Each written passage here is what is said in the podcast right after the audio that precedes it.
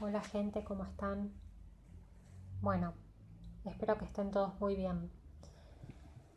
Bueno, este podcast eh, lo hago para contarles un poco cómo fuimos trabajando en el seminario de Carta Natal y Cuatro Elementos, que corresponde al ciclo de seminarios de Mujeres que Florecen. Eh, antes que nada me quiero presentar para los que no me conocen. Soy Cecilia Mucio, soy terapeuta holística, trabajo con terapias complementarias, donde hacemos un abordaje del ser humano eh, en forma holística, como bien ya conocemos esa palabra, eh, abarcando al ser humano en, todos, en todas sus facetas, ¿eh? Desde lo físico, emocional, mental, espiritual y también social. ¿eh? Así que bueno, eh, dicho esto, quiero contarles que tengo una plataforma holística donde, donde tenemos eh, a disposición talleres, cursos, formaciones, seminarios, eh, abierto a todo público para la gente que quiera formarse en estas áreas, aprender, sintonizarse consigo mismo, con sus energías, para todo aquel que quiera eh, emprender un camino de autoconocimiento, que quiera bucear en su interior, indagar, transformarse, hacer conciencia para poder cambiar su realidad, trabajar con sus creencias. Y bueno, eh, en este post quiero contarles un poco cómo es que trabajamos desde la astrología evolutiva, terapia floral y herramientas creativas eh, a través de estos seminarios. Bueno, el tema de hoy es la carta natal y los cuatro elementos. Para empezar, la astrología evolutiva es una astrología de autoconocimiento. Quiere decir que todos los símbolos que vemos en el mapa natal, único y diferente para cada uno, para, que, para cada ser humano, eh, es un conjunto de energías simbolizadas a través de los planetas, las casas, los aspectos, que nos hablan de cuáles son las energías predisponibles que están disponibles, perdón, que están disponibles, iba a decir predispuestas, eh, disponibles para cada persona, ¿no? Eh, son energías que se originan el día, la hora y el lugar en el que nacimos, y esas energías nos hablan de una forma que, en la cual vamos a utilizar la energía. Nos habla de los escenarios en, las cuales, en los cuales vamos a utilizar esa energía y de qué manera nos van a mostrar, de qué manera también podemos transformar esas energías. Es decir que acá eh, no podemos hablar de destino, sino que todas esas energías que están disponibles pueden ser transformadas. Quiere decir que puedo crear mi destino de acuerdo a las decisiones que voy tomando. Yo puedo tener una energía disponible, la tomo o la dejo, ¿no? Así que, que el mapa natal es totalmente mutable. Eh, bueno, y con respecto a los cuatro elementos, fuego, tierra, agua y aire, tenemos que empezar diciendo que eh, estos elementos son la matriz del universo, ¿no? Y a través de ellos, eh, a través de cómo ellos se manifiestan en la naturaleza, podemos ver cómo se plasma simbólicamente en el mapa natal y después cómo nosotros en nuestra vida cotidiana nos sintonizamos con esos elementos. ¿Por qué? Porque cada planeta tiene una energía determinada y está regido por un elemento. Las casas, los signos, o constelaciones también están regidos por un elemento en particular. Entonces, cuando combinamos todos estos elementos, estos símbolos dentro del mapa natal, podemos ver qué elemento está en falta, qué elemento está en exceso, qué elemento está en el lugar que tiene que estar. Eh, y de allí podemos después ver cómo esa persona se va a manejar en la, en la vida, en la cotidianeidad, y cómo puede trabajar esos elementos en su vida. Entonces, eh, vamos a ver un ejemplo, ¿no? Para ver cómo, cómo es que esto sucede. Supongamos que tengo un exceso de fuego en mi carta, que me da como resultado el estudio de todos estos elementos que fuimos nombrando antes, y una falta de agua. El exceso de fuego, porque a ver, el fuego es un elemento que nos da eh, vitalidad, nos da ese empuje a la lucha, ese empuje a la acción, eh, es lo que nos da esa inyección de vida que yo digo y nos lleva a, a tomar decisiones, ¿no? A accionar en la vida. Nos da brillo.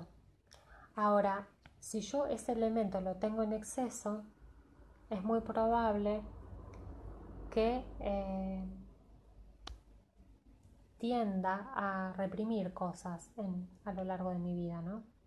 Que tienda a reprimir emociones, eh, que tenga enojo reprimido, que ande acelerada de aquí para allá, pero no pudiendo tener una visión clara de lo que estoy haciendo ni para qué, eh, que sea todo un impulso pero sin sentido, ¿no? sin, enfo- sin poder enfocarme en aquello que quiero lograr en cualquier ámbito de la vida. Entonces, fíjense, en la naturaleza para apagar un incendio utilizamos el agua, ¿no? Entonces, esta persona tiene un exceso de fuego y una falta de agua. Lo que tengo que cultivar es el agua, el elemento del agua. ¿Por qué? Porque lo tiene en falta y además porque el agua es el que me ayuda, es la que me va a ayudar a fluir, a soltar, a gestionar. Eh, el agua tiene que ver con las emociones. Entonces, si yo trabajo sobre mis emociones, si yo puedo empezar a descubrir, a hacer conciencia de cuáles son las creencias que hacen de soporte a mis pensamientos, a mis emociones, eh, cuáles son las creencias que me están limitando para que yo pueda, para que yo no pueda gestionar mi mundo emocional.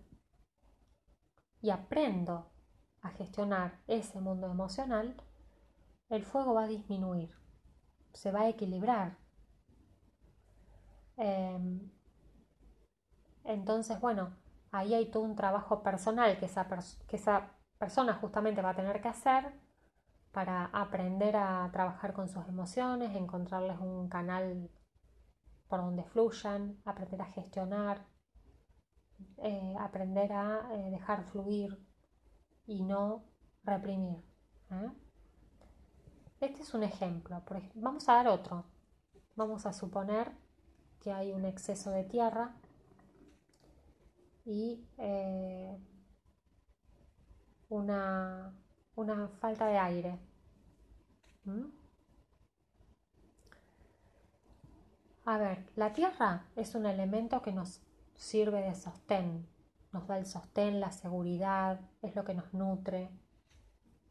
La tierra, eh, si lo vemos en la naturaleza, es donde cuando plantamos una semilla, esa semilla tiene la posibilidad de germinar,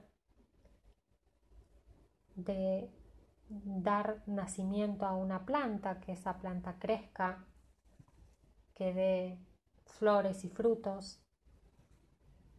Y trasladado a nuestra vida personal, eh, tiene que ver con nuestros objetivos, con nuestras metas, qué capacidad tenemos para eh, sembrar nuestras ideas, nuestros proyectos y que ellos después nos den sus frutos, que puedan crecer y dar, y dar frutos. Ahora, si tengo un exceso de tierra, probablemente no pueda concretar, no pueda concretar lo que deseo. ¿Por qué? Porque el exceso de tierra lo que provoca es rigidez. ¿Mm? Voy a estar rígida, me puedo convertir en una persona terca. Eh, no solamente a nivel emocional, mental y espiritual, también físicamente me puedo volver rígida cuando no puedo gestionar este elemento en mi vida. Entonces, dijimos que eh, también tenía una falta de aire. ¿Qué podemos hacer eh, para que esta persona pueda ablandarse, flexibilizarse? Primero, quizás podría ser, en vez de trabajar la falta de aire, yo trabajaría la fa- eh, agua, cultivar más el agua. ¿Por qué? Porque el agua ablanda la tierra. Fíjense en la naturaleza, cuando el agua, la tierra está seca, ¿qué hacemos? La regamos, le echamos agua y entonces la tierra se ablanda. Entonces yo empezaría a trabajar el agua, que es todo, todo el tema emocional, eh, trabajar esa rigidez, ver de dónde viene esa rigidez, encontrar el origen en sus creencias, porque esto viene de sus creencias y de los patrones que seguramente hereda. Entonces buscaría esa rigidez donde se origina para poder flexibilizarla. Una vez que flexibilizo esa rigidez, me voy a dar cuenta de que el aire va a aumentar solo. ¿Por qué? Porque el aire tiene que ver con las ideas, con los pensamientos, tiene que ver con eh, la expresión, con la comunicación. Entonces pienso que gestionando las emociones eh, y que para ello vamos a trabajar las creencias, allí estoy trabajando el aire también. Así que, así que, bueno, el aire también va a empezar a equilibrarse y esa tierra va a tender a flexibilizarse cuando yo pueda flexibilizarme a nivel mental, a nivel emocional. Eh, y trabajar sobre esas, esas facetas de mi vida. Bueno, esto es un tema interminable, para, podríamos hablar todo el día de esto. Es muy interesante poder ver eh, los elementos en la carta natal y en base a eso evaluar a la persona. Ya con estos datos damos un paneo enorme y podemos descubrir muchísimas cosas de la vida de la persona, eh, y que cuando hacemos ese intercambio que yo siempre eh, me parece tan importante cuando uno comienza a hacer una lectura de la carta natal, porque aparte la persona cuando viene a, a querer realizarse una carta natal, la lectura de una carta natal, viene con una motivación, hay un motor, algo que lo está llevando a... Partimos de esa base. Y en base a esto, que es, que es esa motivación que la persona trae, es que empezamos a hacer la lectura, no es que hacemos una lectura eh, al azar, no. Empezamos por el tema que la persona trae a la sesión. Y lo primero que hacemos es evaluar esta parte, los elementos. Y después seguimos con todo el resto de la carta, que es muy amplio. Eh, hay mucho, mucho para ver, mucho para, para charlar, para estudiar. Eh, son sesiones mínimo de dos horas y a veces tres, porque realmente es, es un tema muy profundo. Y lo que hacemos es combinar todo este trabajo con terapia floral. Eh, así que bueno, en otro post, en otro podcast voy a hablar de, de terapia floral. Pero quería contarles un poco acerca de todo esto para que tuvieran una idea básica de cómo se trabaja con astrología evolutiva eh, y los cuatro elementos. Espero que les haya gustado. Me pueden contactar eh, en mi página web, que es una plataforma holística online, y la dirección es doble u doble u doble u punto miesencialatierra punto com punto a r, o me pueden escribir al mail para cualquier consulta o duda, eh, que es miesencialatierra arroba gmail punto com. Eh, así que bueno, les agradezco mucho que me hayan escuchado y seguimos en contacto. Nos vemos en el próximo podcast.